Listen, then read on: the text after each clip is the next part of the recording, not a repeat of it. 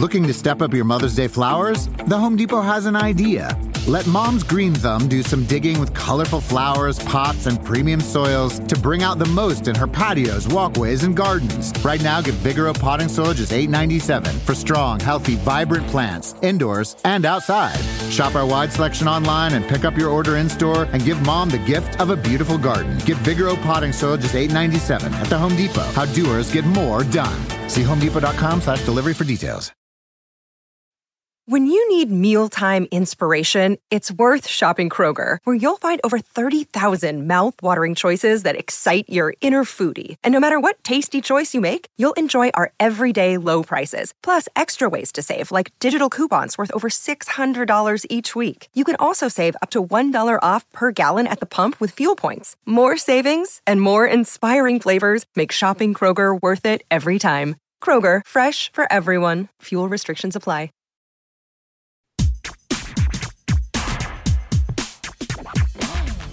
Grammar Girl here. I'm Mignon Fogarty. This week, I have a quick and dirty tip about the words capitulate and recapitulate, and a meaty middle about how to use colons.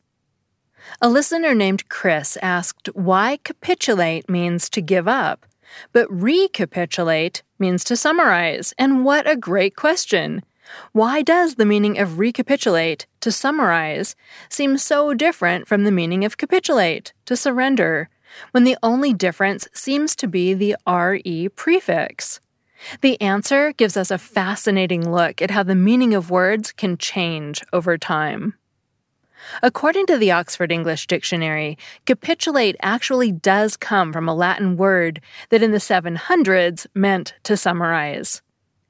In an extension of that meaning, by the 1100s, it meant to arrange things into chapters. And in fact, the same Latin word also gives us the English word chapter. Somehow, arranging things into chapters led to another extension of meaning to arrange conditions. In the 1300s, capitulate meant to hold an assembly, and by the 1400s, it meant to stipulate in an agreement.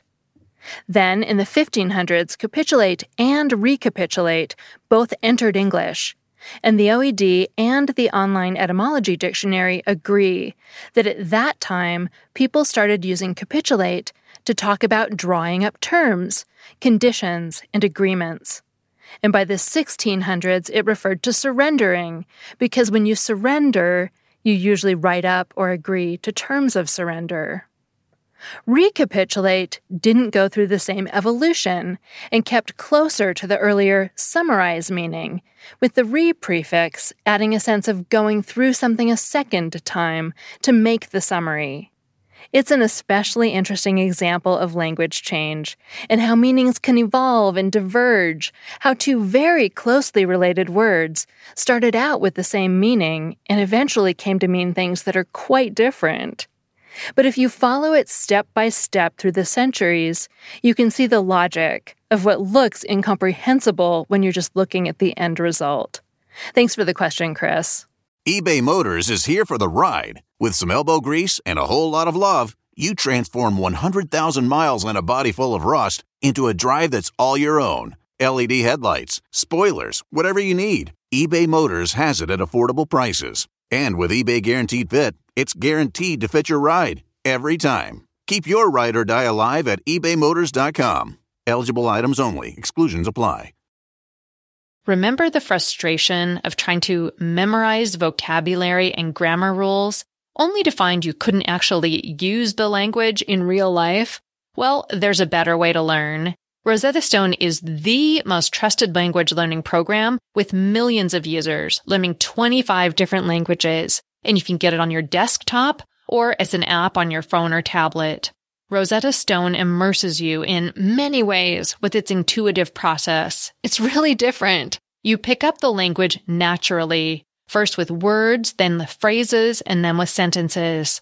Plus, with Rosetta Stone's true accent feature, you'll get feedback on how well you're pronouncing words. It's like having a personal trainer for your accent.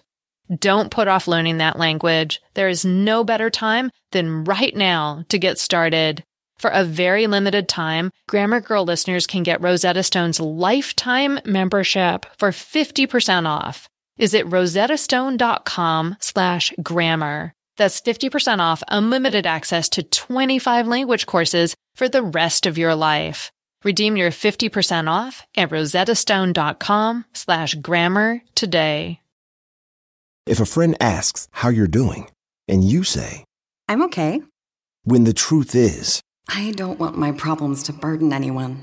or you say, Hang it in there. because, If I ask for help, they'll just think I'm weak.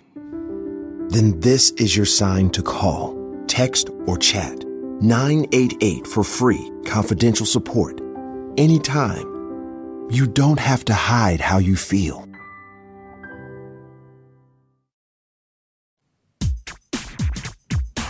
Our next topic is how to use colons. One of my favorite old grammar books, titled Punctuate It Right, has a wonderful name for the colon. The author calls it the mark of expectation or addition. That's because the colon signals that what comes next is directly related to the previous sentence. Often it's almost a definition of what came before. Style guides differ significantly, though, when it comes to colons, so the most important thing is to know what style guide you should be following and what rules it recommends. The two main rules that differ are whether you can use a colon after a sentence fragment and whether you capitalize the first word after a colon. If you don't follow a specific style guide, you can pick the rules that you like best. Just be sure to use them consistently. Making your own personal style sheet is one way to make it easier to be consistent in the future. If you like a style, write it down. I'll start with the style I like best, which is APA style, the style of the American Psychological Association. In APA style, you use a colon only after a complete introductory clause. In other words, after only something that could stand on its own as a complete sentence. Squiggly has one dream, colon, becoming a chocolatier. That's correct in APA style because Squiggly has one dream could be a complete sentence on its own. But Squiggly bought, colon, chocolate chips, butter, and a spatula is incorrect in APA style because Squiggly bought isn't a complete sentence on its own. Next, in APA style, you capitalize the first word after a colon if it's the start of at least one complete sentence, or of course if it's a proper noun. Squiggly has one dream, colon. He dreams of becoming a chocolatier. You capitalize he in APA style because it's the start of one complete sentence. He dreams of becoming a chocolatier. So in APA style, you can only use a colon after a complete sentence, and you capitalize the first word after a colon when it's the start of a complete sentence. Next, let's look at the colon rules from the Chicago Manual of Style. They're similar to APA in that they allow you to only use a colon after something that could stand alone as a complete sentence. For example, it's correct to write, Grammar Girl has two favorite hobbies, colon, watching clouds and seeing how long she can stand on one foot. That's correct in Chicago style because Grammar Girl has two favorite hobbies is a complete sentence all by itself. And let's think for a minute about why we use colons. Why is it appropriate in this sentence? Notice how the items after the colon expand on or clarify what came before the colon. I referred to my favorite hobbies before the colon and then specifically named them after the colon. A quick and dirty tip for deciding whether a colon is a good choice is to test whether you can replace it with the word namely. For example, you could say, Grammar Girl has two favorite hobbies, namely, watching clouds and seeing how long she can stand on one foot. Most of the time, if you can replace a colon with the words namely, or it is, or they are, then the colon is the right choice. Where Chicago differs from APA style is that in Chicago style, you're only supposed to capitalize the first letter after the colon if it's the start of at least two complete sentences. If it's just one sentence in Chicago, you keep the first word lowercase. Therefore, you'd capitalize the word she in the following sentence because it's the start of a two sentence series. Grammar Girl has had many hobbies over the years, colon, she capitalized, used to love watching clouds. Today, however, she prefers to use colored pencils to fill in all the round letters she finds in magazines. But in Chicago style, you wouldn't capitalize she in she used to love watching clouds if you ended the paragraph after that sentence, because then there's only one sentence after the colon. So to summarize, in Chicago style, you use colons only after complete sentences, and you capitalize the first word after a colon only if it's the start of at least two complete sentences or is a proper noun. Finally, let's look at Associated Press style. It's like APA style in that you capitalize the first word after a colon if it's the start of at least one complete sentence. The huge difference, at least in my mind, is that AP colon rules allow you to use a colon after a sentence fragment. Whereas this sentence would be wrong in APA and Chicago style, it's fine in AP style. Aardvark's moods are colon, grumpy, and grumpier. Similarly, if you have a sentence introducing a bulleted list, AP style allows you to put a colon after a sentence fragment like this. Grammar Girl's hobbies are colon, first bullet, skiing, second bullet, reading. Because I don't like this style, I usually add the words the following before the colon. Grammar Girl's hobbies are the following, colon. It's an easy way to make a sentence fragment a complete sentence. But introductions to bulleted lists are also the place I see most people break the only put a colon after a complete sentence rule, even if they follow it everywhere else. I know it looks wrong to a lot of people to have a line before a bulleted list without a colon at the end. So a lot of you probably like this style from AP, and that's fine, you can like it. To summarize, AP style lets you put a colon after a sentence fragment or a complete sentence. And you capitalize the first word after a colon if it's the start of at least one complete sentence or is a proper noun. Fortunately, there are at least a couple of colon rules on which all these three style guides agree. First, put one space after a colon. People often argue about how many spaces to put after a period, the short answer is that one space is more common these days.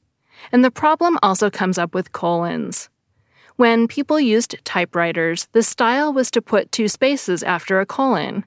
But now that almost everyone uses computers with word processing software, the common style is to put one space after a colon, just like you would after a period.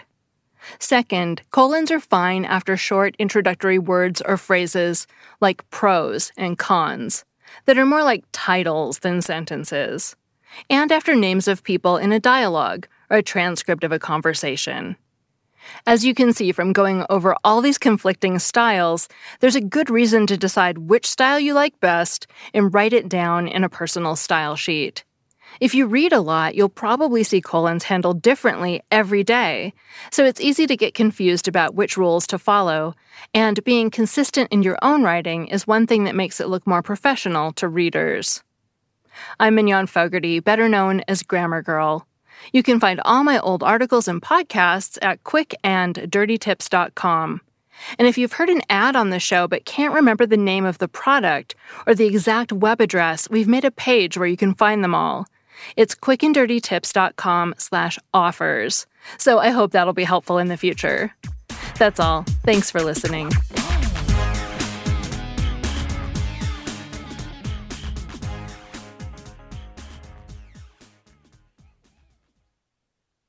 If a friend asks how you're doing, and you say, I'm okay. When the truth is, I don't want my problems to burden anyone. Or you say, Hang it in there. Because if I ask for help, they'll just think I'm weak. Then this is your sign to call, text, or chat 988 for free, confidential support. Anytime. You don't have to hide how you feel. The living room is where you make life's most beautiful memories. But your sofa shouldn't be the one remembering them. The new life resistant, high performance furniture collection from Ashley is designed to withstand all the spills, slip ups, and muddy paws that come with the best parts of life. Ashley high performance sofas and recliners are soft, on trend, and easy to clean. Shop the high performance furniture in store or online at ashley.com. Ashley, for the love of home.